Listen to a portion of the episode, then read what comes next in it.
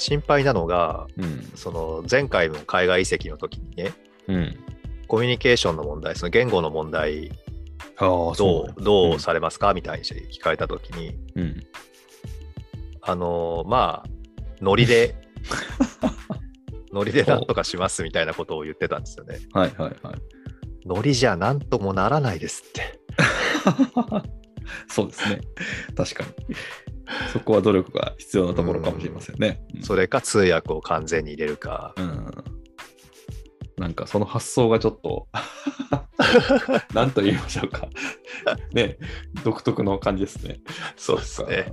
うんだこの度はどうするんだろうと思って。なるほどね。うんまあなんか若さに任せて的なところはね、当時ありましたもんね。出口選手とか。そうですうね。んでも今だって24とか5とかじゃないですか？まあ、そうか。若いっちゃ若い。そうでもさすがにちょっとね、勉強してるでしょ。勉強っていうか、なんていうの、じ自分の経験からの学びはたくさんあるん学びはあることを。を、えー願ってますけども。はい。はいまあ上の方がね、んそんな感じだとしたら、降格したチームうんうんうん。なんですけどね、あのうん徳島が最後まで分かんなかったんですけど、うんうん最終戦見てたんですけどね、うんうんうん。なんかもう前半で3点とか取られちゃって、うん。どうしたんだろうって思うぐらいの、うん。まあ、結局その試合4対2とかで負けて、うん。降格が決まったんですけどね、うんうん。徳島みたいなチームは J1 に残ってほしかったなと思ったんですけど、あ、そうなんですか。うん、うん。まあ、降格、昇格劇っていうのはね、毎年結構湧きますから、ここは。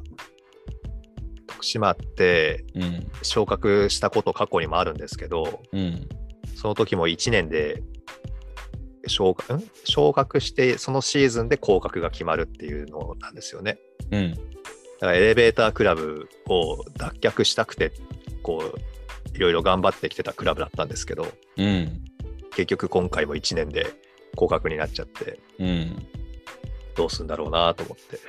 うん。でも監督は、今回の監督で継続するみたいだし、うん。あと選手がどうなるかですよね。うん。うん。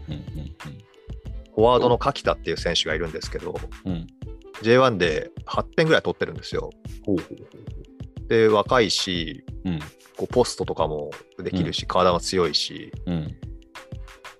で、徳島のサッカーにちゃんとフィットしてるんで、戦術理解もいいと思うんですよ。うん。そんな選手、他のチームがほっとくだろうかと思って、うん。ちょっと、じゃあ、移籍の日本国内市場かもしれないけど、うん、その辺の話は上がるかもしれないかもしれないですね。でも、うんなんかもともと徳島もレンタルで来てるみたいだから、あ、そうなんですね。そうなんです。だからもも元の所属元どこか忘れましたけど、戻るかもしれませんね。で、いよいよ J2 に目を向けると、はい。はい、どうでした？はもうね、いや、新潟の話になっちゃいますけど、いはいはいはい。